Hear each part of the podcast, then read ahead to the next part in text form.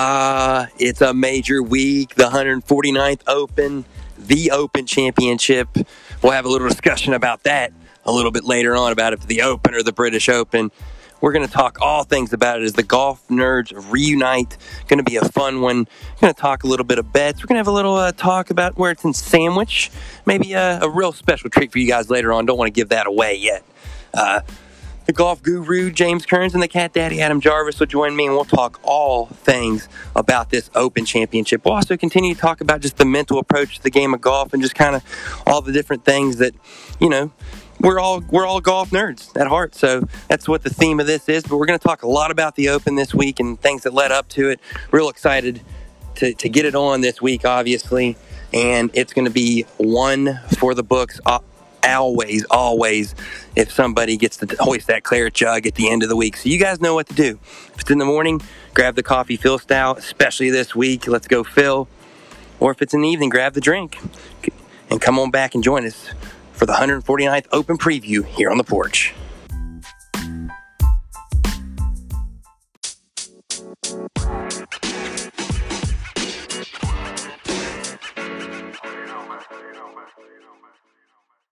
Some strong thunderstorms. Ooh, coming coming your way. I guess so. Yeah, we we had a we had a couple uh had a little storm there earlier wind gust up to 40 miles per hour 40 miles per hour and very heavy rainfall rates up to two inches per hour wow that's uh when is this coming just 34 minutes damn might have to call you in give you a siren out there on the course dude that siren would definitely be going off dude i I had one go off Saturday playing. We had one uh, uh out of Riviera. I had one go off. Definitely be going off there. Yeah. Dude, what are you thinking, man? That we about to get pissed on. That's what I'm thinking. Dude, old uh, old Billy Hose getting a little uh getting a little feisty about not being able to go out to the pubs. Did you guys see that? What not be able to do what? Old Billy Hose getting feisty about not getting to go out to the club uh, out to the pubs down there. Not not getting to go out to the pubs. Yeah, I guess they're doing a whole um a whole thing with like the R&A's like really like being real strict compared to what the PGA Tour's been. And I guess like England's like lifting all the restrictions. I think literally next week, so they've got to be all like cocooned up this week. Gotcha. I did wow. see there was um a bunch of people having to withdraw.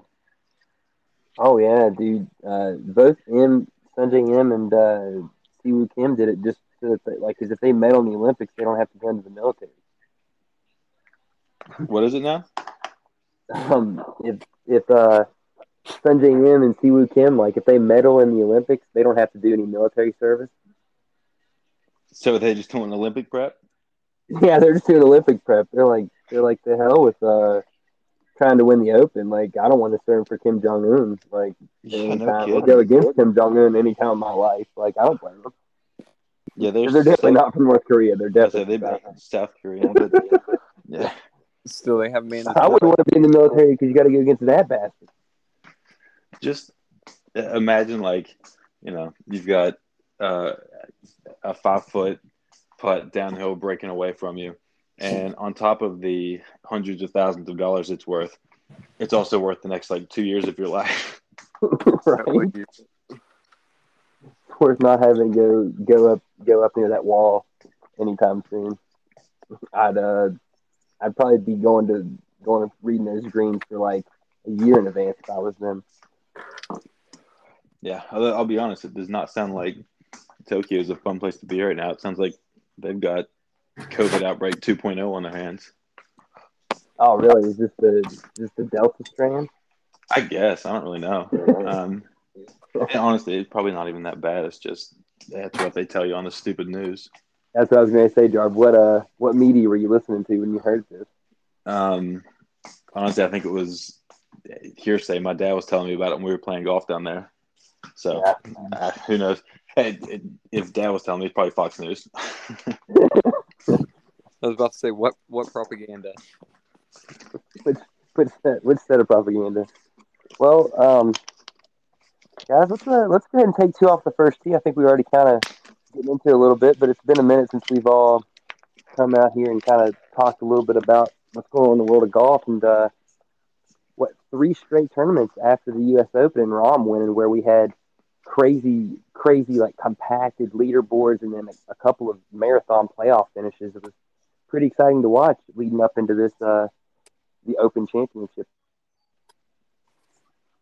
Uh, absolutely, it was wild. The one that uh, Troy Merritt and Joaquin Joaquin Niemann and the guy who ended up winning. I can't think of his name right this second. Sorry. Cameron Davis. Cameron Davis. Yeah, you're correct. Because because he's an Aussie and it was like I was sitting out there with Dad and he was like, I thought Cam Da- I thought he had long hair and I'm like, no, that's Cam Smith and it's like, okay, you know, I could see where that'd be confusing. A bunch of Aussie Camerons. yeah, the Aussie Aussie Aussies, the Camerons running around out there. Uh, but it's just wild that Joaquin Niemann didn't have a single bogey through 72 holes and then bogeys the first playoff hole. Didn't didn't it have like a like the shot he hit in there was like almost it was cruel, like how he ended up kind of getting into that position to bogey that hole, if I'm not mistaken. Yeah, Like- he just he hit it a little long and you couldn't be long.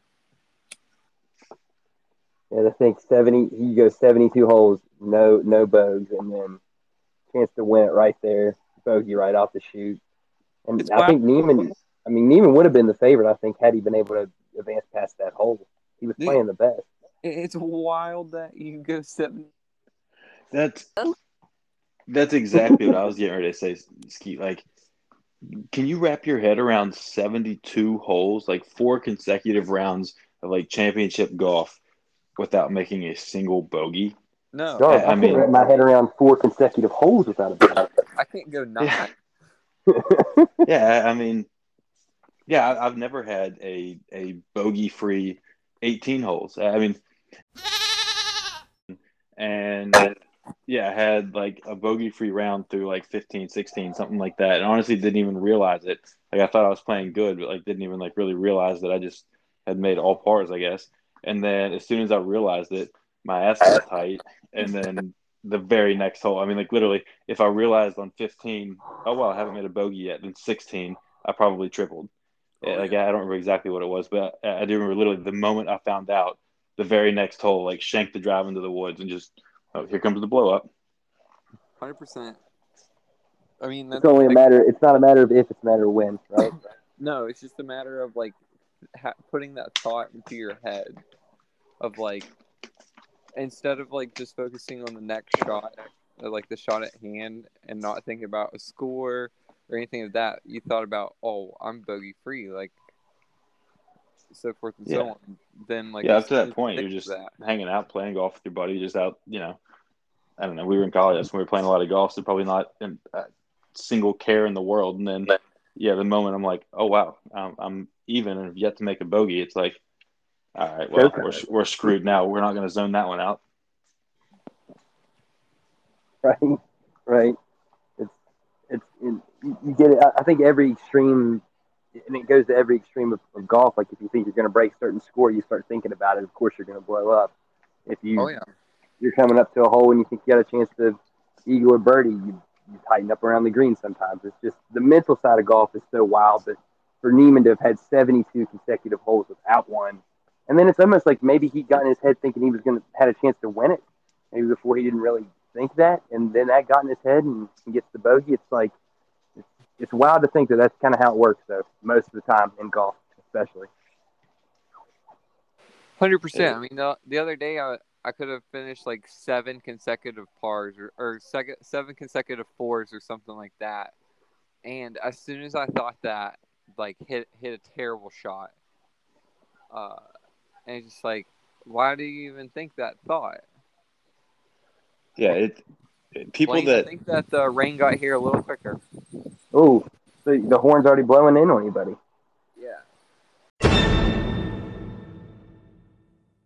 Yeah. yeah. I feel like the mental thing is is like the number one thing that like non golfers or like casual golfers like don't understand when it comes to like like trying to play good golf. Eh, Like if you're actually trying to like grind and and and not even grind, just like as soon as you realize you have a round going, or as soon as if you're in a tournament and you realize you're in contention, or like as soon as you start thinking about your score, being able to immediately stop thinking about that and only think about the next shot, like eh, you have to just control your brain so much, and Yep. like eh, it's just I don't know. It, they talked about Bubba Watson one time, and he had to like, you know, he ran through a bunch of different caddies, and he's finally with Ted Scott now, and they've been together for a while. But um, his biggest thing was, you know, he's an excellent golfer. Obviously, he hits the ball a ton, great eye-hand coordination. He's a, a freak athlete. But they described his brain as like he had a Ferrari brain with um, like huffy brakes on it. It- It's like you know he just was overthinking everything, was constantly in his head, had eight thousand thoughts in his head, and and it wasn't until they could like kind of talk him off the ledge a little bit that he started to play really good golf and settled down with one caddy and supposedly he's still kind of a dick but you know at least he's a dick that's not mental now Yeah, you'll, you'll, take that, you know. Need Bubba to be in his right in his right mind. Speaking of, he's actually one of the ones that had to withdraw, he Um, is along with Hideki as well. So hmm two former Masters champs are not going to be in the field this. And most recently another masters champ zach johnson and a, former open champ Yeah, I mean that's, that's you know a couple of experienced guys that are no longer going to be in the field. It's like kind of it makes it a little bit easier to you know uh, knowing knowing that uh that, that Bubba and, and and some of those guys are gone. You know it's know, especially Hideki the way he played at the Masters this year, and Bubba had really been playing pretty good golf. And you think about the little stretch we were talking about there right before, Bubba was in contention at both the Travelers and and at the um and it's escaping me now the the other tournaments that um the other tournament that we had the playoffs in. Um, but he was in both of those in, in contention on Sunday in both of those tournaments. So for him not to be around, you know, tough blow for Bubba. Um, he, he was doing well, but um, you know, when Higo got that win though as well, thought that was a huge, huge little little boost for him. And then that playoff with with Hickok and, and Harris English, talking about the mental side of golf. I mean, those two guys grinding what cool. they did for eight holes. That was sensational. yeah that was cool i mean after after playing 72 to go out and basically play another you know nine and, and a really stressful golf i mean not just like you know another eight normal holes but i mean tru- truly sudden death like i don't know how you you aren't just exhausted after that mentally i mean physically and think about mentally it, And think about it too. They were playing the same holes pretty much consecutively over and over and over again, and neither one of them were playing them all that well. They just kept grinding for parts. Like so it wasn't like you know they were out there, you know, throwing darts in on. I mean, half the time it felt like one of them was on the hill, the other one was behind the hole. They were having to you know make difficult shots just to save pars, and they kept doing it. Um, and then finally Harris English won. Like story on that, guys. I mean, I'm playing playing a playing a nine myself on uh, Sunday night, and I thought, you know, we'll turn this on for a hole or two. We'll see who wins, and hopefully, you know, Harris English wins, and I can collect a little a little dollarage on the side there. And kept lasting, kept kept going, and kept going. And we actually finished our nine as they were finishing theirs up. It was kind of like was wild, you know, two of them and, and all the pressure and all the world and all that. And we had three three just you know regular Joes hacking it up at Big Ben on a Sunday, but we're both playing all everyone's playing the game they love. So it was kind of a fun little uh, interesting dichotomy between the two two rounds I had going that day. Fun though when you're out there and you're playing, and then it's also going on at the same time. Like oh yeah you know, kind of kind of golden hour golf on a Sunday, and that and that playoffs going on. You know, it was oh, the best a good time. Hey, the, the best is so I've got an iPad for work, and I hope you know none of the thirty people that are going to listen to this podcast are from my employer, but it's got like Yo, No free ads. yeah, um, but yeah, the iPad's got like cellular, so you can stream out on the course. And there was a time, um, probably back in college again. That's whenever you know there was no responsibility and I could play golf all the time, but. We had it was during the Masters, so we had the Masters on the iPad and the golf cart, and then we're also out playing while it was going on. And it's like just the absolute best situation. I mean, like Nirvana almost. yeah, Golf. it is. I mean, dude, you get give me like a nice, you know, sunny April day where it's like probably not too hot, not too cold. Because I mean, April's like ideal around here, and then you have the Masters on in the background, which is like the kickoff to the golf season, and it's like, you know, just unless it's in you know the stupid fall or something, but um, yeah, it's like the Masters. The, the going- kickoff. We, we cutting out, or is that just on I, yeah, I think Jamie's gonna go on Robo Robo on us there. Hopefully, we can get him out. Fix, fix him up there a little bit. I was wondering if that you were in the same thing too, Jarv. There, um, I was. I think what he was talking about though is the fact that that we were trying playing play in year December and round back. January.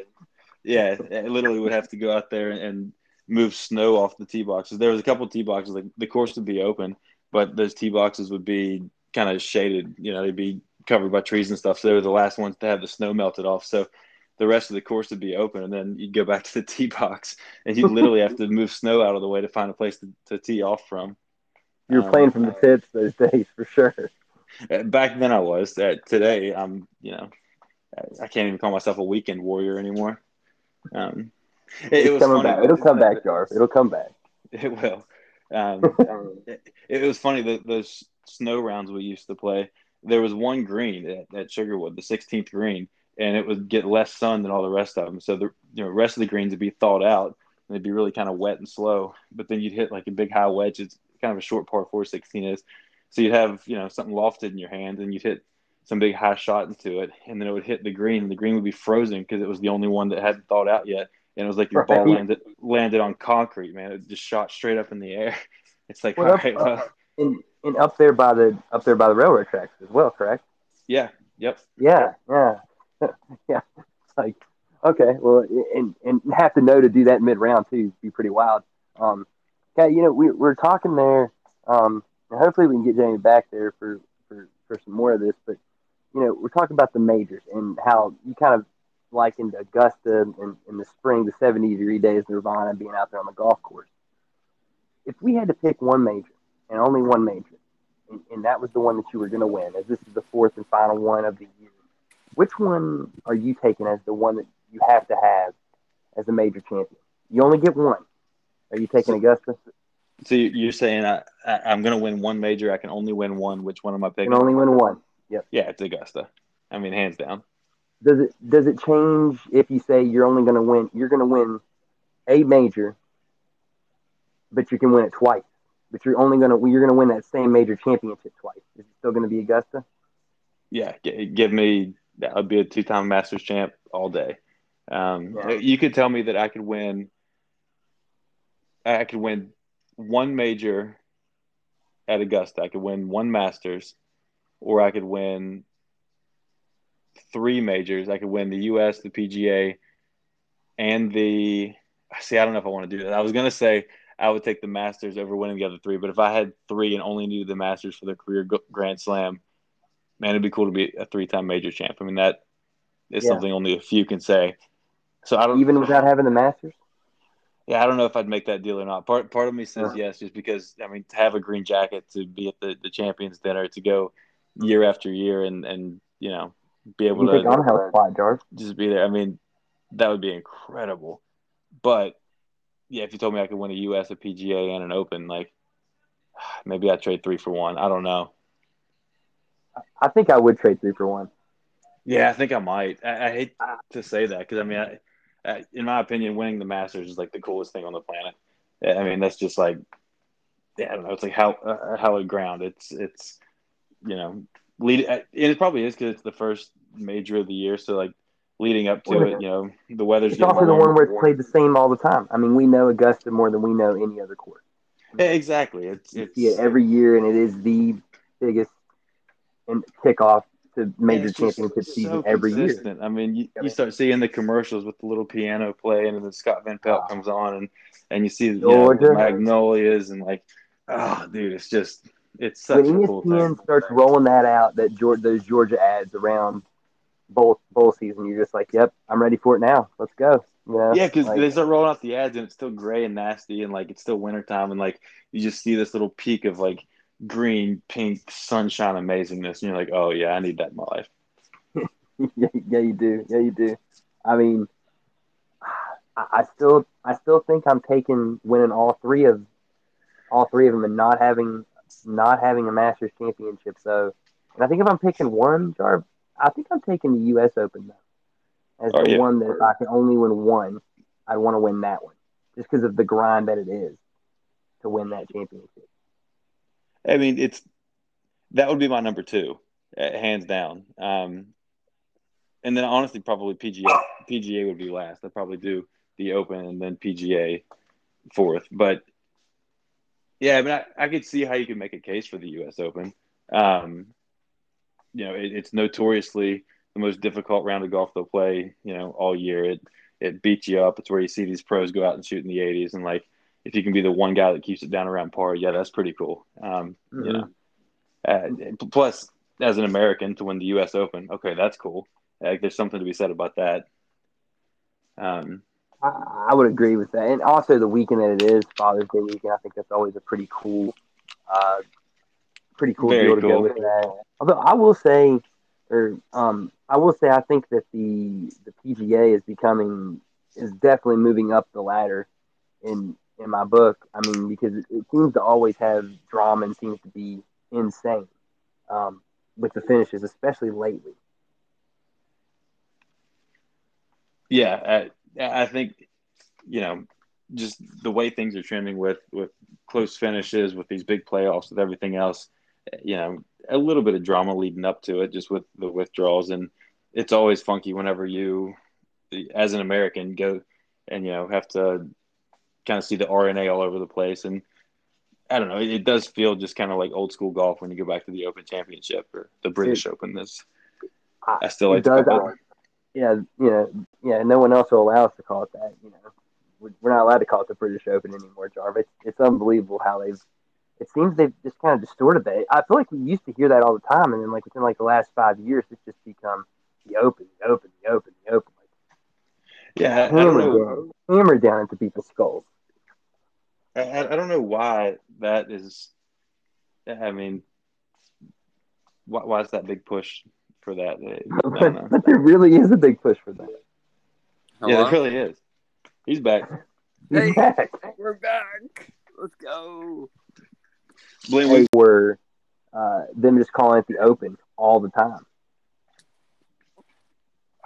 I get it, I guess. But if we're gonna call it the Open Championship, then stop sticking to only British and Scottish courses. Like go to Japan, go to Africa, go to France. Like be an Open Championship. Otherwise, I'm calling you the British Open.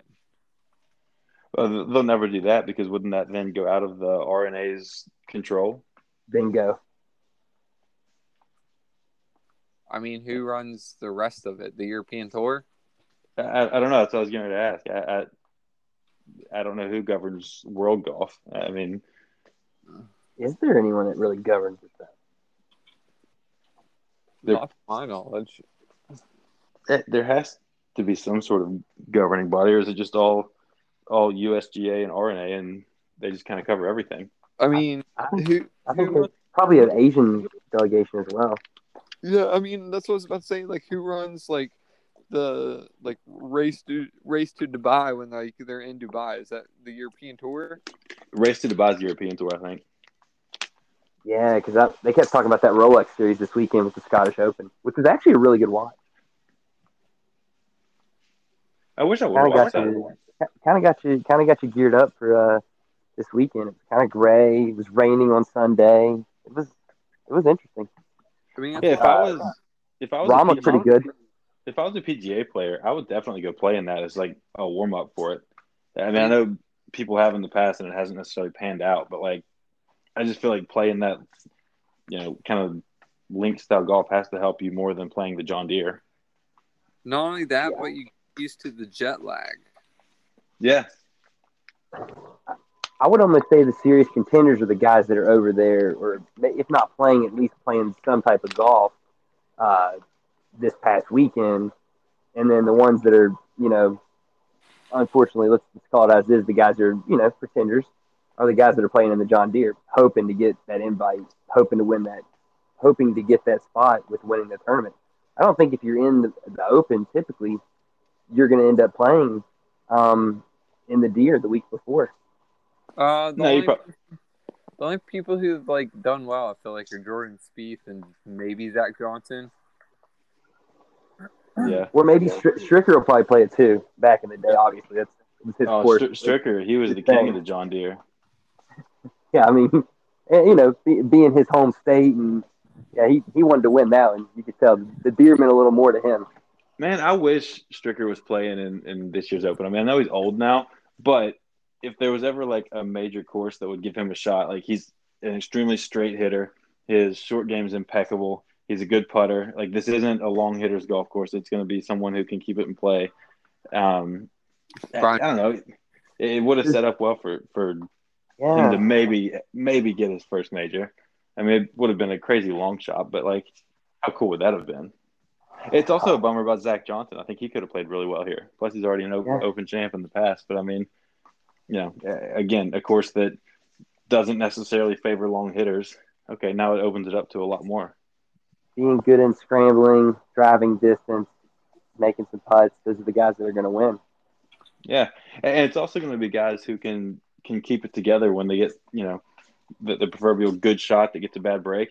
You know, the fairways aren't always fair type deal because there's like you know just kind of mounds and like little rolling hills all over the course, and you can hit a good ball that lands in the fairway but hits the side of a hill and you know jets 40 yards left off, path, and it's like, all right, you hit a good shot, now you got to be able to bounce back and salvage it and try to scramble a par. But like, uh, you, you know, you mentioned Bubba getting uh, it happened to withdraw he wouldn't have had a shot this week. I mean, I would have bet on him to miss the cut probably just because a he's kind of a long hitter that sprays it a little bit, and b he, he'd hit a good shot. It would hit a, a hill, you know, go over into the gallery, and he would have probably lost a shit. So uh, it's probably okay, even though he's been playing good. That he ain't missing much. you know, you know a guy who I, who I think, speaking about kind of first winning his first major, being feeling right, kind of would would be Lee, West, Lee Westwood. Like he's played well this year. This feels like a course that he could play well on. I I could see him maybe coming out here and, and shocking the world and winning that first major. Darren Clarke won here, you know, winning his first a long time ago. Um, I don't know, and it seems like you know the, the Brits and the guys from across the pond seem to to have a little bit something extra for this one as compared to even to the Americans. And I think it's the same for us in the U.S. Open. It's just the way it is.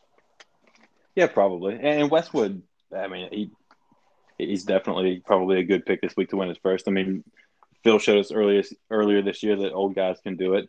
You mentioned Darren Clarke; he was had to be in his 40s whenever he won it back, whenever that was 2009, 2011, whenever that was.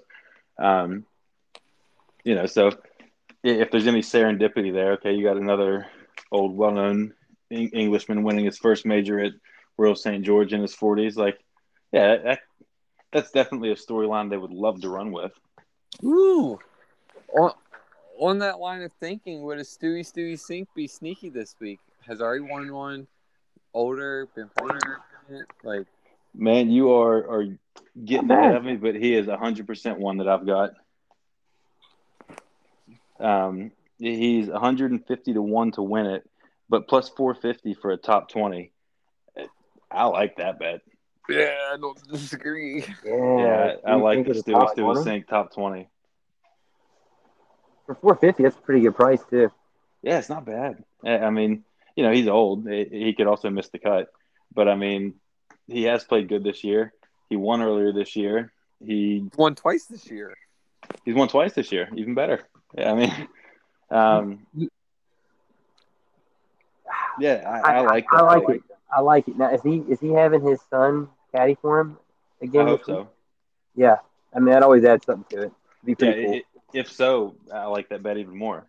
Yeah, exactly. I you, you know another guy though who we're kind of kind of moving off the old the older um, more distinguished players in the field.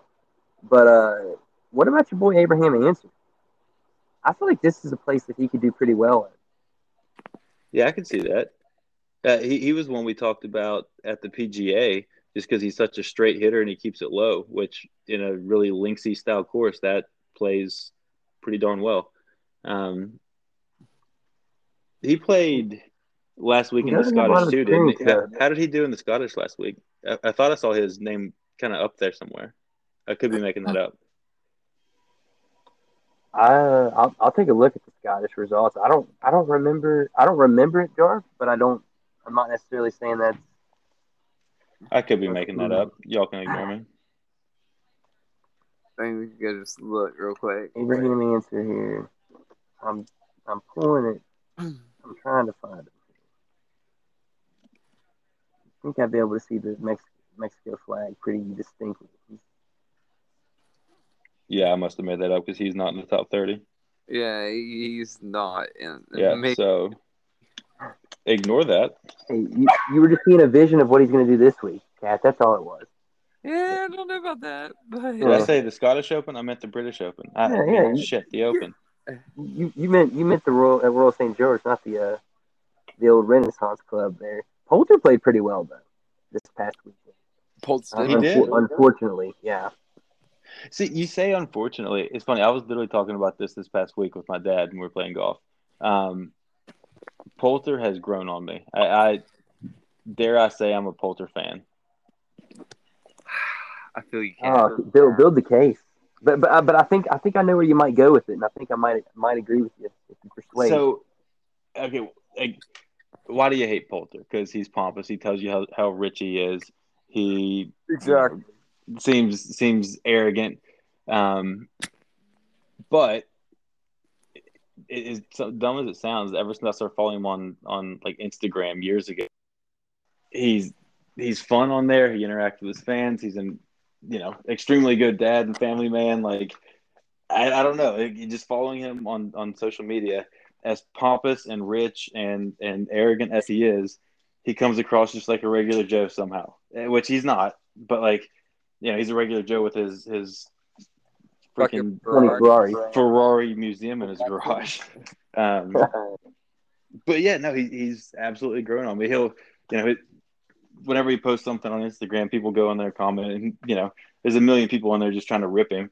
Um, but then he'll go back there and like throw some jabs back at him and stuff. I don't know. Have some I- fun with those people. I like yeah, that. it, I I think he kind of knows how he's perceived, and he plays into it a little bit now. So he, he you know, Well, it's also kinda- the Ryder Cup. I mean, let's be honest. The Ryder Cup is a mm-hmm. huge part of why it is the way it is for him over here in America, where where he plays a good bit of his golf as well. You know, granted, it, granted, I think it's worldwide too, Jar. But Ryder Cup definitely plays into some of that hatred and that pompousness that some people feel toward him. So if you take Absolutely, that out, it does. maybe you don't feel the same way. You know.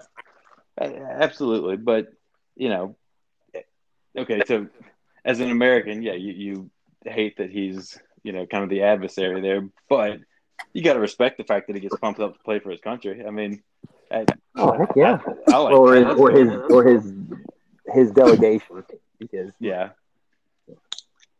he wants to go beat us. He wants to beat America.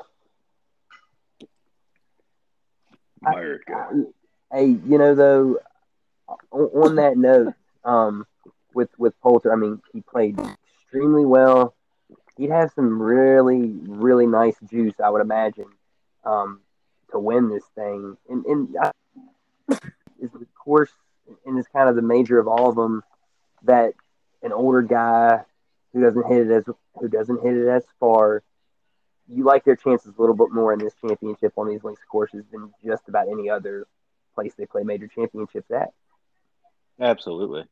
Um, yeah, looking at Poulter now, he's uh, on my book. He's got eight thousand to win. Um, a top five would be plus twelve hundred. Top ten plus six hundred. A little top ten action wouldn't be bad there. Uh, once again, I'm going to go with the Patrick Reed in Poulter low rounds of the tournament bet. Uh, one of those guys is going to go out on on Sunday morning when they're out of contention and just you know fire a 65. Um, at, at the PGA, the old P Reed bet paid off. Now, granted, he he tied for the low round with like five other people, so the payout wasn't near what it should have been, but still made money. Ties pay. Ties Yep. pay, buddy. Who who had that top lefty bet? Uh, I don't know. I put It was you- it was my boy I Brian. had We was your boy. That wasn't happening. Was it Brian Harman? it was. What do you think about him this week? Uh, I mean, the same thing we've talked about the whole time of being short and hitting it straight. Like that's uh that fits his game to a T. Yeah, Interesting. Interesting. You talk about the rest of that group, right? With Harman, Brendon Todd, Chris Kirk, and Kevin Kisner all in the game. Game number twenty-five, as they like to call it over there, eleven thirty tee times uh, locally. Man, all four of those guys play similar types of, of game, and you know, if you talk about Harman, is Kisner a guy who could win here? He played pretty well there. A couple. Kisner's breaking out, you know, appearance and, and to win a major championship. Does he have that kind of game to do it? I think he's definitely got the game. Um, it, it always hobby. seems like it, it ain't no hobby. Um, yeah, I mean, it, there, there can't be a cooler guy to just have a beer with, right? Like he just seems like just such a good old boy. Um, Hundred percent. his Mhm. thing, it always seems like he's like, you know, never around one leader, but always somewhere up there. And then like somewhere, maybe Friday, he'll go out and have a good round, and then you see his name pop up on the leaderboard a little bit, and then It's he the just kind of side we dis- talked about earlier, right? over the weekend. The contention side. When when Yeah, it he- starts creeping in his head, he, he somehow he short circuits on him. For Yeah, it might be that. I mean, he, remember he at the PGA Championship when Justin Thomas won at what was that Quail Hollow? It was. Um, Mhm. Kis, Kisner was, I think he finished second. in That he was like the only one that you know was in a position to beat him, and he kept it together for you know four rounds. Then I mean, he he obviously didn't close it out, but like still, I, I think he finished second, maybe outright second. Um, but since then, I mean, I, I don't know that you've seen his name on Sunday very much, but you see his name a lot, you know, Friday and Saturday. Um, I don't know. Would love it if Kisner would win, though. I mean, I, I didn't have him written down as one of the people to bet on, but like, I feel like every time I see his name on there, I'm just like, yeah, I'll throw five on Kisner because it's Kisner. Maybe worth it. What If nothing know, else, just like pulling for him. Yeah, I mean, in, in I mean, brought up that point, Jarve, about how he hasn't really been there. I mean, he's he's kind of every time he gets close to creeping in on a Sunday, or you think you might have a chance with him, something ends up happening, and he ends up, you know, not being able to to pull through. And same thing, I believe at the Travelers, he was doing pretty well, and then all of a sudden, just kind of got in his own way on um one sun, you know, on Sunday. Uh, would be awesome to see Kisner uh, pull one off and to get that championship. You know, our boy TFF not been playing well. Do we think maybe he has any opportunity to win over here? Um, paired with Sam Morgan uh, and right before Ryan Ryan Palmer and Jon Rahm. So Ryan Palmer also withdrew today. Uh, He had a back injury or something like that. I saw. Um, yeah, I, I looked that earlier. Um, so you were talking about who though? uh, TFF. Oh, TFF. you know, Yeah, I don't know. I mean, does this? I don't know what course sets up well for him. He just, Not, yeah, I, I have no idea. I, it's it's TFF. He'll go out there and he'll be a round one leader. He'll he'll you know probably be one or two going into the weekend, and then who knows? As soon as one of us dumps money on him, he'll he'll find a way to just fall back. Then you'll find yourself sitting there on Sunday going, ah, TFF. TFF, TFF. It's it's also funny. You talk about all these withdrawals. A lot of these a lot of these pairings are getting switched up drastically. Like Deshant, Bryson's by himself right now. Like two of his guys have dropped out. Like there's a number of guys right now that don't have a playing partner. Um, Riku Hoshino. I don't know if that's even close to being right. Um, and another Japanese guy. They're both. Or is that could due to COVID protocols? Like these tee times are wild over here. Well, it sounds like the R&A is being way more strict with with the COVID protocols and with the COVID testing, and uh, it sounds like you know even going out to the the pubs over there after year round is a no no now. Um, Horse was pissed about it. He was pissed. well, Horse was always pissed about something, isn't he?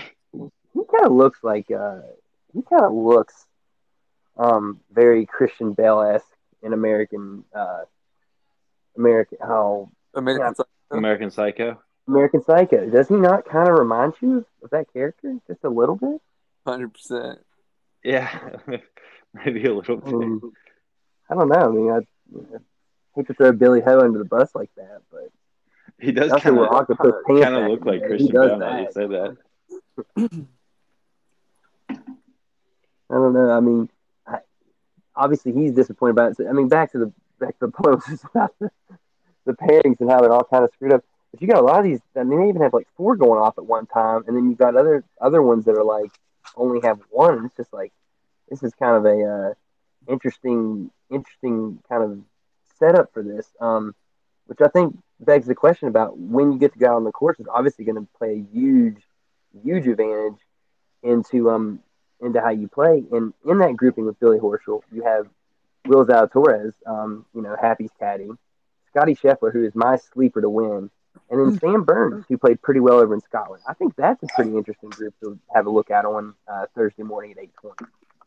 Mm, there might be a first round leader out of that group. Who you I think, d- Sam I Burns like or it. Zalatoris? Yeah, I like the Scotty Scheffler bet, and I'm still pulling for Zalatoris just to get a W so he can stick around. Same. Have to plan a sponsors exemption every event next year. Yeah.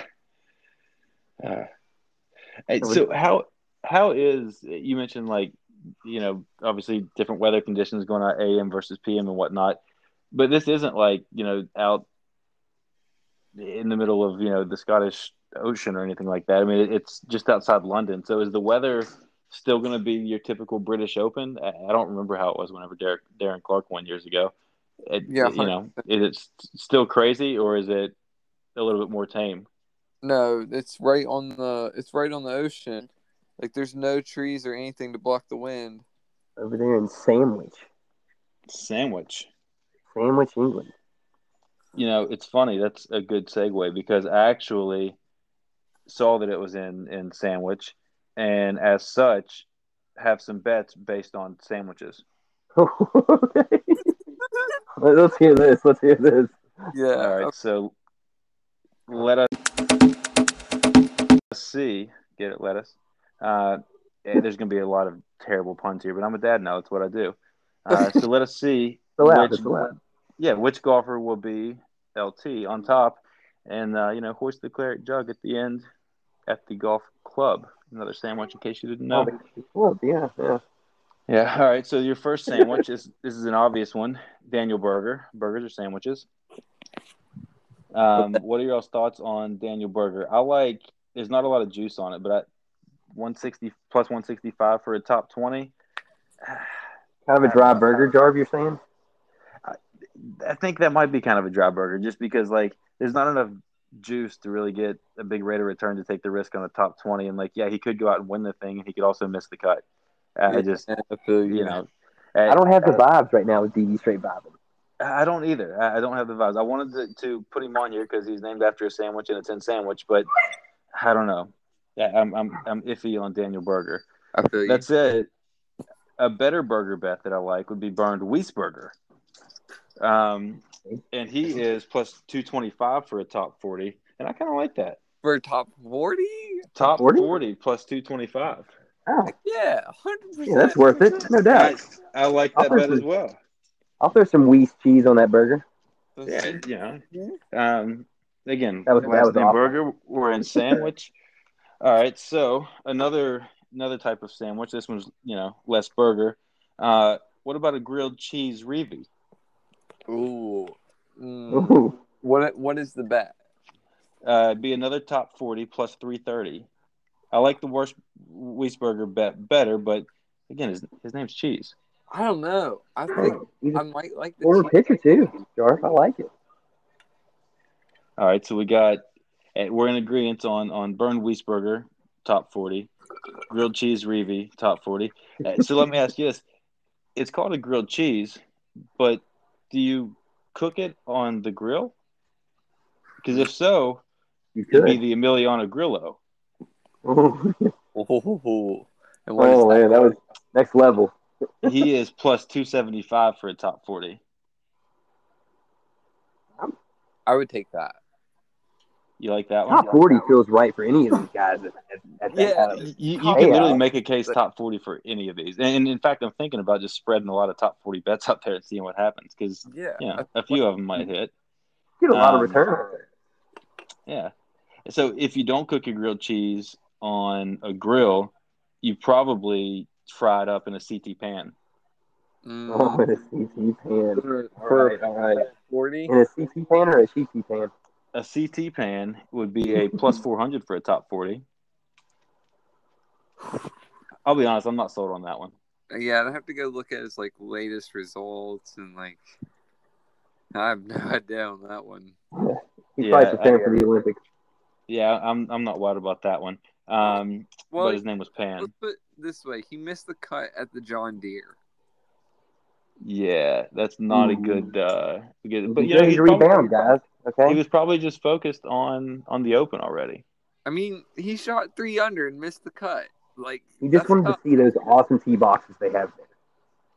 Yeah, the, the cool little tractors. He was, he's a fan of tractors. Um, Is that why you got right, the so- deer? so you you've you've cooked your grilled cheese now, um, but no one just like eats a whole grilled cheese. You cut it right, but do you cut it up the middle or do you cut it at an angle like a maybe a Cameron triangle? Or Tringale? The Tringale? Okay. Oh, I love these dad puns. Um, don't worry, I've got one more. Um, Cameron Tringale is plus three hundred for a top thirty. He was only like like one sixty five for a top forty, so not a lot of juice there. But I mean, he's playing better. I kind of like that bet. He, he I don't know. I,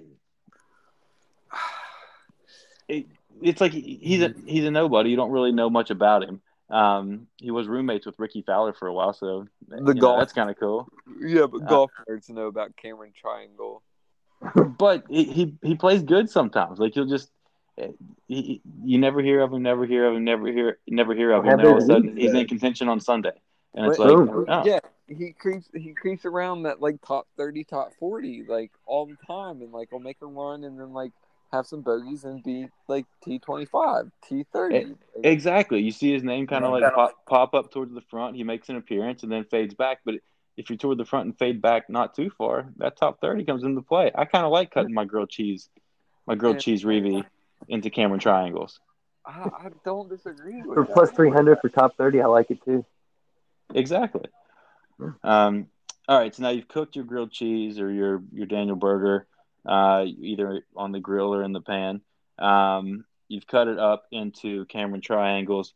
Now you got to clean up the kitchen. And where do you wash everything? In the Stewie Stewie sink. Oh, yeah. Okay, okay. And I'm telling you, I like Stewie Cink. He's plus 450 for a top 20. Dude's 150 to 1 to win the thing. I mean, he's That's crazy. He's he's won this year. I, I like the Stewie Stewie Cink bet. He's won twice this year. Give him his due. O- I Old, know. old man golf has won twice this year. And it's a good year for old men. Yep. I like and it. he's already and he's already won this before. Yeah, I think I might take Stewie Cink a little bit on the 150 to 1 to win just because I mean, that's good, good numbers. dude, yeah. Um, Great numbers. yeah. Eh, But then probably also, you know, a top 10, top 20. I might bet both of those. Um, I don't know. And then maybe I'll hedge and bet, bet to miss the cut. But um, no, I, I, who, who knows how things play out. However, would you be surprised if you saw Stewie Stewie sink a little bit because he's an old guy? But would you really be surprised? No. Uh, he, he's playing in great form right now, and this is a course that he's not to, you know, be underpowered at. Within the realm of possibility, for sure. if if you could get the bet that Stewie Stewie Cink leads any of the rounds, I would take that. So I don't have that, but you can do round one, round two, round three leaders. So who's going to be leading at the end of those days? So I guess you could bet, you know, all three of those. Yeah, sure. I don't know how you pick and choose which one. Uh, you just take all three of them. Yeah. Roll the dice, take your chance. Because you only have to hit like one of those one time to cover the rest of your bets. Yeah. And then you can just go fire at somebody who's maybe got a real chance to win it if it's not him. Yeah, the other thing about golf, uh, of course, you get, we, you know, for purposes of, of podcasting and, and predictions and busting each other's chops, obviously you make all these pre tournament predictions and bets and stuff like that. And I'll, I, a lot of these I will go throw in. But the best way to bet golf is, is to kind of get a feel for what's going on on on Thursday, Friday, and kind of see where things are shifting, and then see, you know, who's creeping down somewhere middle of the pack, making a charger, you know, maybe towards the top top quarter. It's like, all right, I, can get Jordan Spieth with some juice now. Like that, that's the best way to bet. I, I know you're huge on that, Blano.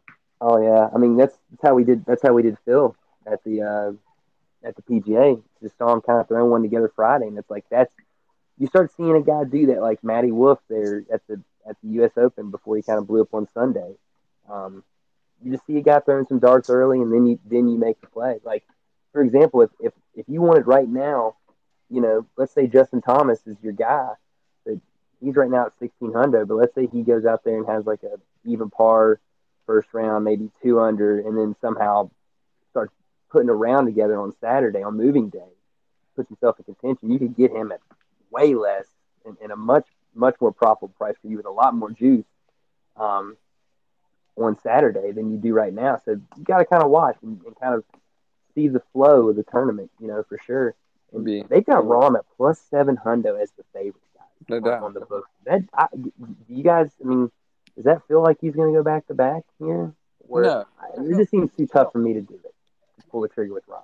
I mean, you've got to look at the guys in golf. Like, if you're going to bet pre-tournament, uh, look at the guys that are like plus three thousand, plus thirty five hundred to like plus fifty to plus fifty five. Those are the guys who's who are like I don't want to say no names, but like Sneaky. the Not aver- average household names.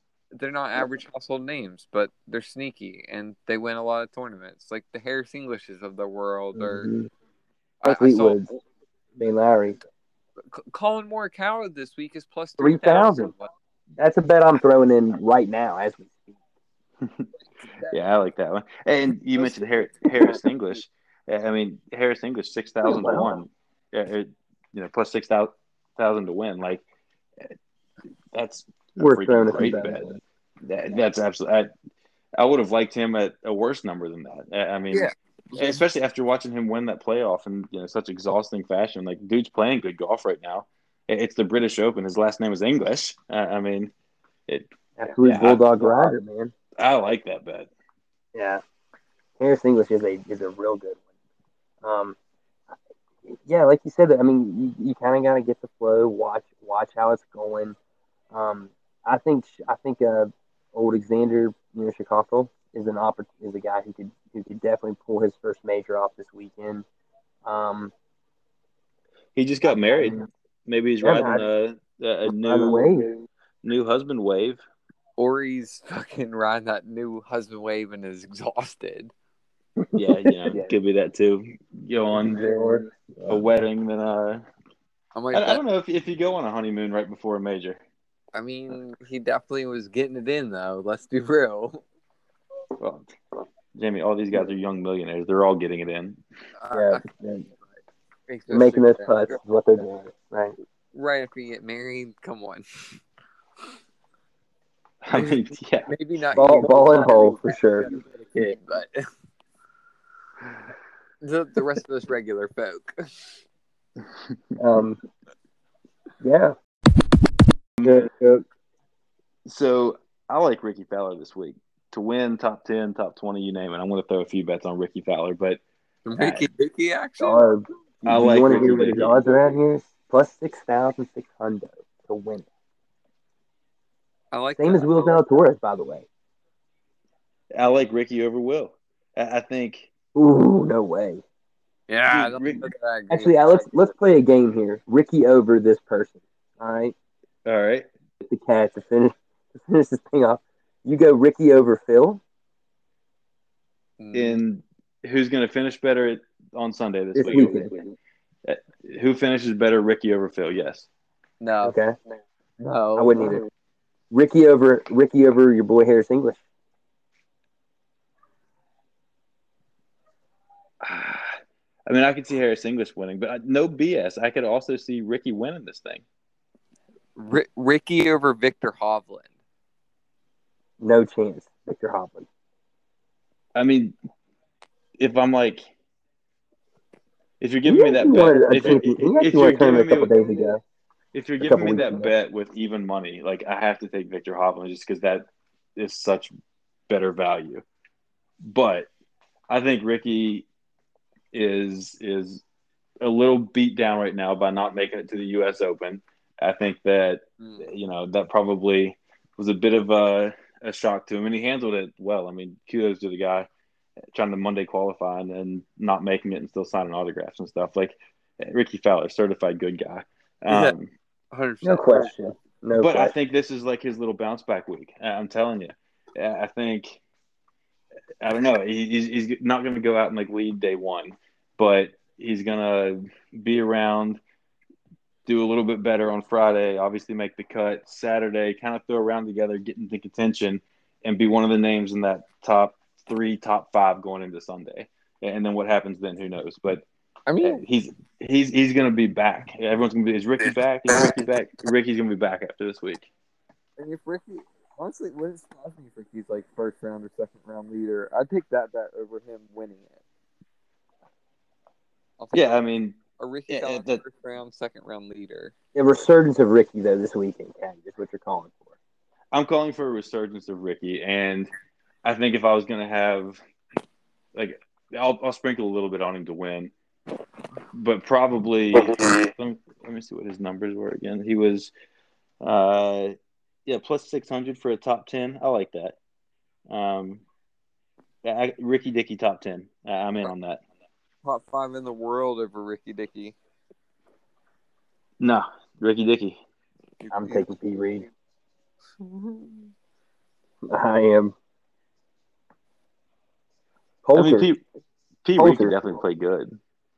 Poulter over Ricky. Give me Ricky.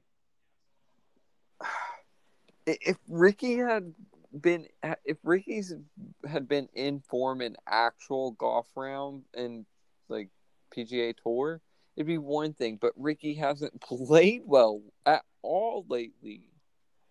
It's the resurgence. It's the resurgence. I, I don't know why. I'm just telling you That's where my feeling, brain's at right now. The orange, the orange is going to rise up this weekend. Dude's he's played in ten opens, made the cut in nine, and three top tens. He adds a fourth this week. I like it, but I mean, don't the know only- if I'm with the you. only though. way he's even playing this week is because he finished sixth like two years ago. Uh, I mean, he's you know on an does play at the British he does any other major, though, Cat. That's a good point. He plays good there. Uh, He play well the long- for the longest time, he played good in majors in general. There was one year where he was top five in all four majors. Um, well, granted, that was a while ago. He, he has kind of fallen off since, obviously, but you know, Maybe. he's back. No, He's back. Hey, I've got a sneaky name out there, and I love the way it's pronounced, and I can't wait to hear him announce, the, announce his name when he's on the tee. Christian Bezuidenhout. I think he's a top top five guy this weekend potentially. He's played well at all the majors this this year. uh, don't disagree with you, Blinkid. I'm not gonna lie, I don't even know who the hell that is. Christian Ben- Benzema. Christian Bezuidenhout. I love because every time he goes to a major team, like th- then the next next week, it was like really even slower. Like it was like Christian Bezuidenhout. Like they they don't know how to pronounce it, so they say it. They try and get it out really quickly or really loudly, so they can't. Nobody knows what the hell's going on. like, oh, I don't know what to do right now with my He's a 27 year old South African cat. He's only played in one Open, um, but did pretty well this year at the PGA.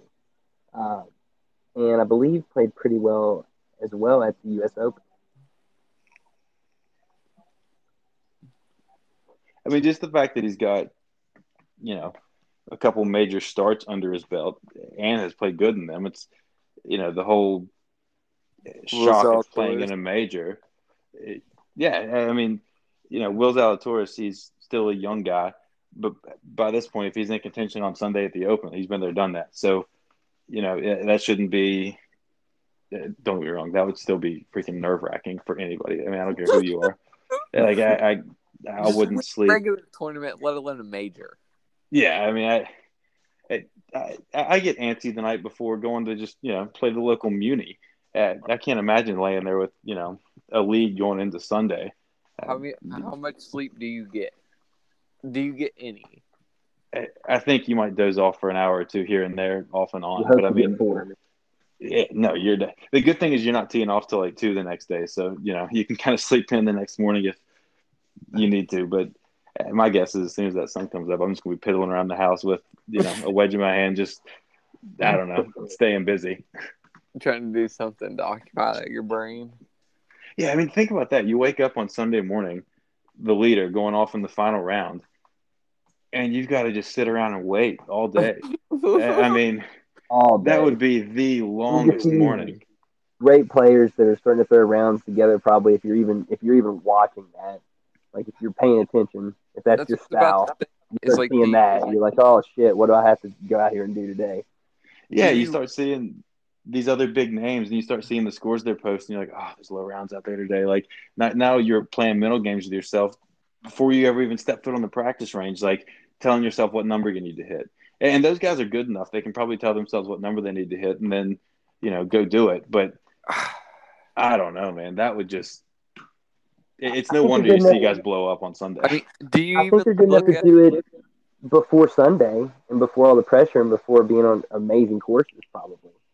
But when you throw that into it, my bad, Jamie. Go ahead. Oh no, you're good, buddy. I was just gonna say, do you even like watch the coverage in the morning? Do you sit there and get that thought into your head of like, oh, there's there's a round out there today, or do you just like, do you do other things to like not even? Would it help you though, knowing there's a round out there? If you're supremely confident in how you've been playing, I don't know. get that like, good mental thoughts going. I think it depends. on how, much, how much of a lead do you have? Like, can you just? What are you eating for breakfast? I'm what- not. I'm too nervous to eat. What are you talking Yeah, about? Eating? yeah. What's breakfast? Like, I might. Have You got to eat something though, right? They don't. No, I mean, protein not because just because like you're, you're still able to eat a lunch. Like it's not like you're not going to have fuel for the day if you skip out on that breakfast. Like My guess is I would just be walking around like I'd probably be snacking, just grazing something in the kitchen here and there. Go sit back down, watch a little bit of coverage, get back up, and go pace around somewhere else. Uh, I mean, yeah, ideally, I probably wouldn't watch much, and then you know your caddy would be fully aware of everything that's going on, and he can you know make me hip to the fact if I need to be. But I think it, Yeah. Maybe how the hole's playing, maybe potentially. Or you know what, though, Damien, you brought this up about what's your lead and what yeah, how how close is the rest of the field with you? Like, is it a really compacted field, or is have you really grinded and the rest of the field's been falling apart all week? Like, I think those do those definitely have to play factors into what you're what you're doing on Sunday morning at that point in time. it'd be fun to find out what I'd do in that situation. Yeah, no shit, right? it would be fun. Life goals to just play in one tour event. That'd be Yeah. so crazy. Pretty, pretty, pretty cool. Pretty cool to know to know we know some people that have done it too. Uh, I'll be honest, I would be such a head case, even if I was playing in, in the John Deere Classic and, you know, I went off early and there was no TV cameras on me and there's only a few spectators out there walking the course. Just the fact that I'm in that tournament and, you know, in the locker room with all these guys and names you know and stuff, I, I'd be so nervous. Uh, My butt would be so tight I couldn't cut a fart. I mean, eh, I I don't know how Hey, granted, those guys do it week in, week out. So I mean, that, that's just they're I mean, normal. But you- like, How I feel like you get that way even playing those courses, even without even having the the ropes there. I don't know. Knowing that that's how awesome those places are. You s- you say that, cat, but like if you've gotten to that level of like you've made it to a PGA Tour event, like you probably have a mental game that's a little stronger than like a puckered butthole in the first tee. Like that first tee ball is definitely going to be tough. Like I might kill somebody. Like there's a spectator right there. But after that, like once you're off the tee, it'd be piece of cake. Piece of cake.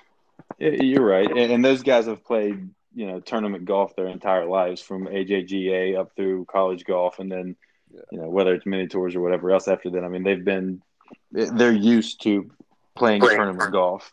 Um, so that probably is a lot more normal to them, and probably why they're for, foreign to us because you know ninety nine percent of the golf we play is just that with buddies. Um, Those random when we get wild hairs up our ass to try to go qualify for like the state am or something. yeah, yeah, that yeah. I don't know, and, and to, to that point, even when haven't we had that to- wild hair. well, e- even when we used to do that, Jamie, I, I would sit up the night before, you know, the West Virginia amateur qualifier, and, and would sit there and like just rack my brain. Not trying to, just you're trying to go to sleep, and you're like, ah, well, I don't know, thinking about your golf swing, thinking about the holes, thinking about Oh, fuck the golf know. swing. Just like think about visualize like you gotta visualize the hole and like what kind of shot you're gonna play and just like sit there and play it in your mind. Like, oh I'm gonna aim at that left hand bunker and hit a nice little cut off that first tee and then I'm gonna hit a nice little fade in there and off the second tee, so forth and so on. Like And then the variable variables you get on the greens, and that you never know what you might get that day. I mean those those guys the greens they're putting on they don't have to worry about any of that. no, yeah, there's, there's no variables there, and you know they know what to expect going into it, and they probably have the green cut in their backyard at their house, you know, to the same extent. Stamp. Um, yeah, like you- you're, they're just at such a different level, different game, different. I mean, it, it, it's the same game, but it's not. It- like, it's crazy to me like i talked to the guy who's on the Korn Ferry tour and like he, he's a real good golfer. Like he's made cuts like the level between him and people who have like permanent status on like the Korn Ferry tour is just like a whole different level. And then like from the Korn Ferry to like the scrubs on the pga is just like another step up. And like it's crazy the difference in talent even between the pros themselves. Yeah, yeah, a- absolutely. I, I mean, Isn't a lot of that mental games themselves as well amongst the pros as to which ones are the strongest, really? Because they do I have think a lot of I think it's- talent. i think it's mental but it's also like just who's going to go low that day really when especially if you're trying to monday qualify when guys are out there shooting 62 63 like yeah you could go out there and play real good golf shoot 66 and miss it he said he's wa- he shot 66 in a tournament and walked to his car because he knew he'd already he didn't shoot low enough i was like that's. Lunacy. that, that really is. That is crazy. Yeah, I shot 66 today, and I'm going to walk straight to my car because I don't have a shot. Yeah, that's What? again just a, a totally different game that you can't fathom. I, it's just I don't I don't know like how you shoot that low on like the reg. Like It, it's very repeatable swings. It's you've got to be confident because golf is so mental, and then you got to be able to talk Well, yourself up or talk yourself down when necessary. Uh, I think at Blaine, I did like what you were saying there about like, you know, all those guys have talent. I, I mean, they've all played golf their entire lives. They have country club built swings that are, are, are you know, not this loose timing based swing I have, but a very mechanical, repeatable process. Some some of them, I mean, not necessarily true. no, I mean, I mean, some of them swing their own swing. yeah, Bubba. Yeah, yeah, but but he he's you know he's the anomaly out there. Most of those guys are country club rats that you know have have Have had instructors since since they were like five years old. Five. Yeah, exactly, and have just you know this beautiful, repeatable swing every time. Um, so you know, ass- dug it out the dirt. assuming that everybody is a really good golfer, and all of those guys, even the mini tour guys, I mean, uh, they can go out and shoot something in the low sixties from time to time, but yeah, that I think it is mental that kind of differentiates everybody else there. Just like I mean, it- It's you- mental because they're all getting checks from, from sponsors. I mean, they're all that good. Like to some to some extent, they're all that level of talent to where someone's paying them to wear their shit. Yeah, and and it's not even so much like you know, mental. Like I, I don't need to know what my score is because then my butt gets tight. 'Cause, I mean, again, all those guys have played good golf forever. They know without looking at their scorecard where they're at. You know, mental course management. it's it's course management. It's it's not blowing up whenever you catch a bad break. It's not letting the ca- camera shutter from the spectator behind you totally just wreck your entire hole. Or that bug on the ball. managing, managing the big numbers. Yeah. Yeah. It is so funny how you see these guys and like, you know, there's a person in a white shirt 350 yards away and they're moving behind the green. Can you tell them to stop, please? It's like, come on, man. Like, That. Come on. that ain't gonna bother you. Yeah, come on. like I, I hate that shit. I, I really do. Shame, shame. Like You that see dude. it all the time. Oh, you do see it all the time. Uh, I mean, it, how that bothers you, but then you know you're on number one, and there's just people lined up all the way down the left and right, right side of the fairway. Um, yeah, I, I don't know. People are ridiculous. Who's getting a Hey, weather We're alert? getting a test here. Oh, Uh, we're just it getting is- the, week- the monthly test. Monthly test. You know, you, you got to pay more attention in the summer. I feel like You do. you never, know. Turn this down now. you, know, you never know. Uh, Fingers crossed that didn't wake up the tiny beast back here. oh, boys, we're good. We're still snoozing. Oh, there you go. There you go. Hey, I- asked this because the horn just played. How do you guys? And there might there might be some weather delays out there this week too. How do you try and kind of play through the weather delay? Had to deal with that this past Saturday, and ended up playing better afterwards. But man, it was kind of it was kind of exhausting sitting there waiting because you didn't know if you were going to get back, and you didn't know if it was going to be cart path only or not. It was just a little bit of a mess there for about an hour, um, and it was coming down hard. Like, how do you stay in that mental game though? You know, It's tough. It is. It, it's just tough. Like you know, it's going to be a grind after that. You just have to accept it that it's going to be a grind. And I think the other thing is you just accept you're going to sit there and wait for a minute and it's out of your control. So get a hot dog, get a drink, do whatever. Just didn't have Chill out. concessions, John. Was disappointed. No food at Riviera there during the during the uh, during the delay. Yeah. So that yeah makes it a little bit tougher. But surely you had a beverage on hand. Oh yeah, I had had a few high noons and you know No, Yeah, forget. knew, knew, knew coming out we were going to get to play twelve, and that just sets up to my swing beautifully. So I was like, yep, let's we'll we'll be good to go. I think that that's it. You have to take like the somehow you have to find like the positive in the situation and like stay mentally like okay with the with the cards that you're dealt. Yeah, I think you know if you don't have anywhere to be, you're not pressed for time. You just Chill. settle in, hang out, and chill. The- Twiddle, Yeah. twiddle your thumbs. I mean, especially if like if there's lightning and stuff, it's one thing. Like, but if it's just like a hard downpour, like go chip around, go go putt, do something. Yeah, Yeah, if, it, if it's not lightning, throw on the rain, throw on the rain pants and get back out there. Exactly. like, I'm just- They're gonna be wearing some rain pants this week, that's for sure.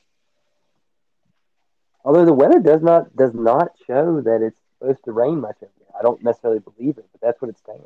That's what I pulled it up earlier, and it was looking like you know, kind of calm, mid seventies during the day, fifties at night. Like it actually looks kind of nice. Oh, it's like, ah, you, you can handle that. You go play Yeah. over there right now, yeah. Which I, Yeah. I hope I hope that's not the case because I mean, Oh, just that's- like at the U.S. you Open, want to you want to see everyone shooting in the eighties. At the British Open, you want to see flag stakes spinning sideways in this gale force winds and like just miserable conditions. The perfect British Open is you wake up at like about six six thirty on a Thursday morning, and it's just pissing over there, and the and like you said, the flags are stiff, and you're just sitting there and you're like, yep, I've got a whole day of being able to watch this. hmm Watch these guys absolutely struggle like you do on the reg out there at the meet. I tell you the the way that you can totally not ruin, but take away from a British Open or an Open, um, is if you get that big weather on Sunday and then they go out and play early to try to beat the weather, and then you have to watch it on tape delay later, and it's just like the timing doesn't match up. Like if you're not watching it live, it feels like you're It's- already being cheated. The worst. Yeah. Oh, it's the- I hate Well, the tape delay. Can you imagine the tape delay when it's over there? I mean, that means you almost. I mean, you're looking at they're playing at like two or three, and you know NBC's not losing that money. So, No. yeah, it's Yeah. difficult. It's difficult. We'll get the, we'll get the old NBC crew again this week, which would be kind of nice. So we'll have to find Peacock again, but at least it's mainly Golf Network this time. Not as much uh, worry with the old Peacock this time, which is which is good. You know, I know we all we all had to use each other's Peacocks and whatnot there to, to try and uh, make it through. So let's let's get pi- let's get picked and let's head out let's head out of here, man. What who do you uh, Jarver? You rolling with Rickie? So I do like Rickie. Um, I, so one more kind of off the wall pick that I like. So Zach Johnson had to withdraw. Um, his alternate that, that Zach Johnson out, Ross Fisher in. Um, Ross Fisher five wins on the Euro Tour, T fifteen last week at Scottish. Uh, I've got homeboy definitely doing the top twenty and also the top forty. Um, I don't know what his odds are because he just got added into it, so they don't have him even on my book yet. But I imagine he's going to have some really good juice, and I see Homeboy in the top twenty for sure. So like- Ross Ross Fisher Okay. taking advantage of of an exemption or not an exemption, but uh, a withdrawal to get in as an alternate. Uh, Rickie getting in on exemption. I'm going to keep that one rolling. I'm going to do him to win, then probably a top ten as well. Um, Harris English to win the thing. I could see that in a heartbeat. I kind of love the Harris English to win it thing. Yeah, I could see that. I, I like this guy Guido Migliozzi just because I like his name, Guido. Um, He hits the ball mile too. does he? Yeah, I remember watching him at the uh, at the U.S. Open a little bit, uh, and he played well there on on Sunday as well. Old Guido, Yeah, I Guido, seeing- the, the football. seeing his name there and being like, okay, that's a funny name. Um, and yeah, then I saw him one year. He's got plus five fifty for a top twenty. So, hey, I think that's worth ten bucks. Um, so yeah, we're gonna go with Ross Fisher, Rickie Fowler, Harris English, and Stewie Cink. All those guys, we're gonna get a top ten and a top twenty bet. Probably Rickie to win and Harris English to win. And then Louis Oosthuizen. Ooh, Louis is I like Uh, Louis Oosthuizen. I like he that. obviously played good at PGA. It's a good year for old guys. Uh, I don't know. Would anybody be surprised if he won? Absolutely not. I I think No. we haven't talked about him, which is kind of crazy. Um, but yeah, I've got him t- plus 2,500 to win, plus 230 for a top 10. Not a lot of juice in the top 10. Um, I do like that bet, though. So yeah, I'll probably go with both those. But yeah, let's let's take Louis. Louis, Good one. Rickie, Ross Fisher, and then Stewie Stewie Cink. Stewie, Stewie Cink. Jamie, what, what you got, buddy? uh some dark horses that I think definitely probably top definitely cats top forty bets. Like those are locks. Those are awesome. we just lock these in. Uh, I, I keep seeing this name, but Keegan Bradley Ooh. reason feels real sneaky this week. I don't know why. You've seen his name pop up a couple times this year too.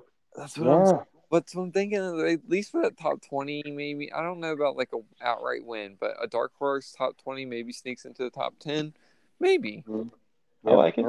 Uh, a Jason Kokrak, Oh, okay. You Bet guys Nardi know guy. this too.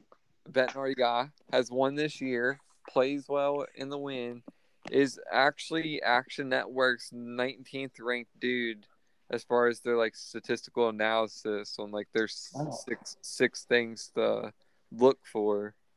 Mhm. Plus 10,000. He's plus ten thousand, like that. mm, Earn a little dough on that now. I Yeah, might I put like a ten Kind of like that one. a ten dollar hairs, like on the off chance. Yeah, I Uh, kind of like it. And, and my last dark horse, I'll, I'll say real quick before favorites is a Matty Fitzpatrick. I was like, ah, is he really a dark horse? But at plus four thousand, played well in the Scottish. Yeah, T two lost in the playoff last week. Also another Betnardi guy. Very true. Racking them up over there. Man, No you can get him plus six hundred for a top five, plus four hundred for a pl- uh, top ten. Whew. I kind of like that. That's intriguing. That's real intriguing.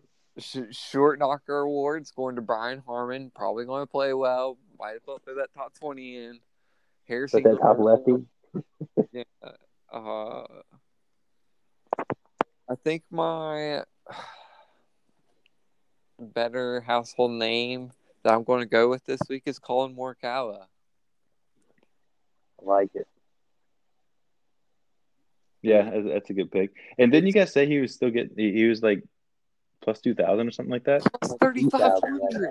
Thirty five Oh, of course we're getting three thousand, Jamie. Uh, Go figure. I mean, he's he's fifth in total strokes, tee to green in windy conditions. Uh, that's probably a good thing in this. He's first in ball striking, which uh, since it's a shorter course, like approach shots are definitely going to be a more of a advantage. And he's and he is number one in strokes gains approached in the past twenty four rounds. Like. Hmm, Who's all add up? That, that And, and he has the pedigree of being a major champion already. this seems like a pretty good uh, recipe for a win to me. Yeah, and Yeah, didn't ain't all that bad this past weekend either. Mm, you tell me. I kind of like Collin as well. I've already, like you said, I already put him, threw him in there as we were talking about him being that low.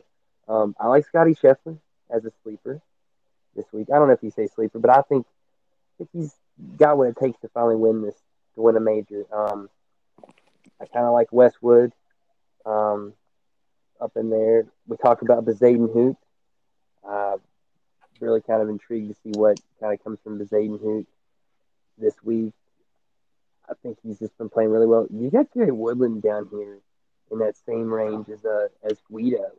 Um, Gary Woodland hasn't played bad. Martin Kaymer's way down there at the bottom of the list. Russell Henley's been playing pretty well, and he's at plus twelve thousand five hundred. So I think I wouldn't be. I'd be I, I'm betting more that the winner's going to come from down at the bottom of this list and in the middle of this list than I do the top, unless it ends up being, you know, a guy of the pedigree of like a Collin Morikawa who's kind of somehow seemingly down toward the bottom of this list.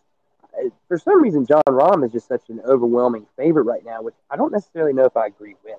Do you guys agree with that? With him being this overwhelming of a favorite? I mean, even over Rory at plus 1400 and Brooks 16. And then Spieth. I don't know why Spieth is so high up there this week either. Does anybody else understand that? This the Spieth one I don't understand. Um, the Rahm one, yeah, I mean I kind of do. He's he's playing better than anybody else in the world right now. I- I mean he's coming off a win. He he should have won by a mile at at Muirfield. Um, you know he. I saw his name earlier. I don't know where it was, but he finished somewhere in like the top ten last week at the Scottish. Yeah, Um, well. Yeah, no. I, I mean, I, I don't like betting Jon Rahm pre-tournament just because there's not a whole lot of juice there. It's like I don't know, it's kind of a Plus waste. Of, 750, like that's a waste.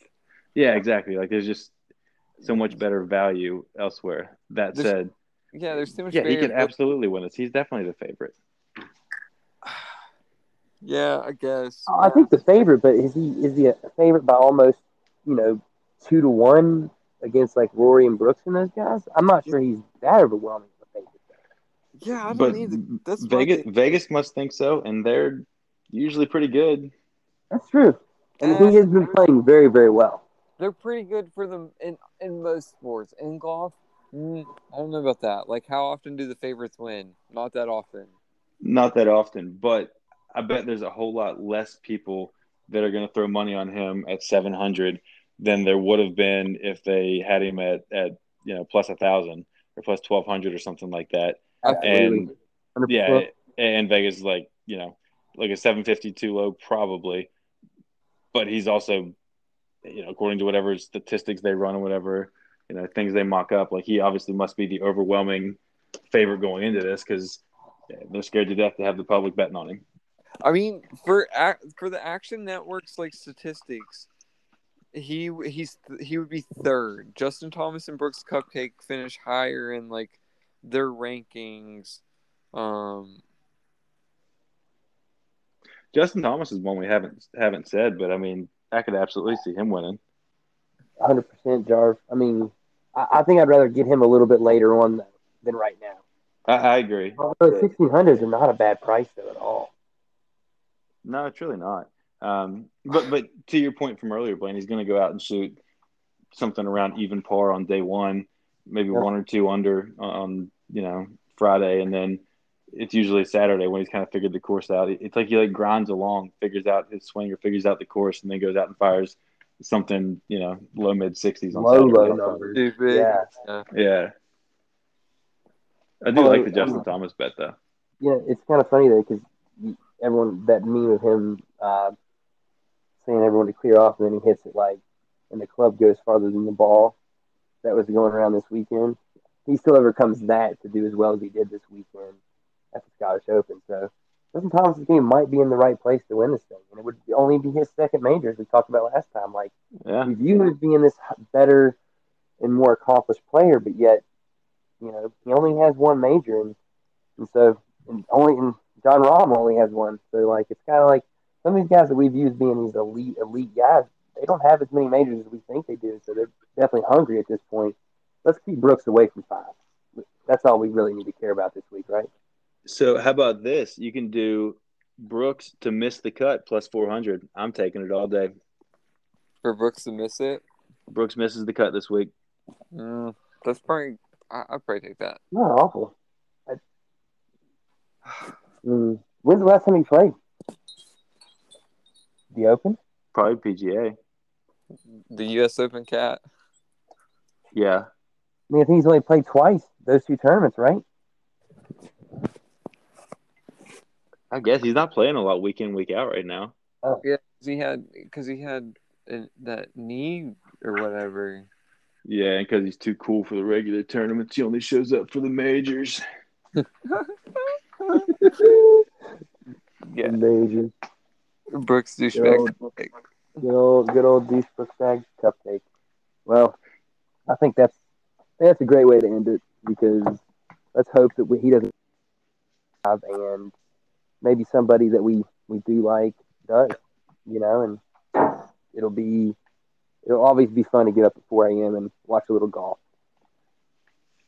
It will. And we also have like the most exciting first tee announcer ever whenever they bring these guys up. And it's like, now to the tee, Brooks Koepka. Sounds Oh, like when the- off, off a Mario off a Mario game right there. That- That's what it sounded. It used to be a guy. Here's some golf nerdom.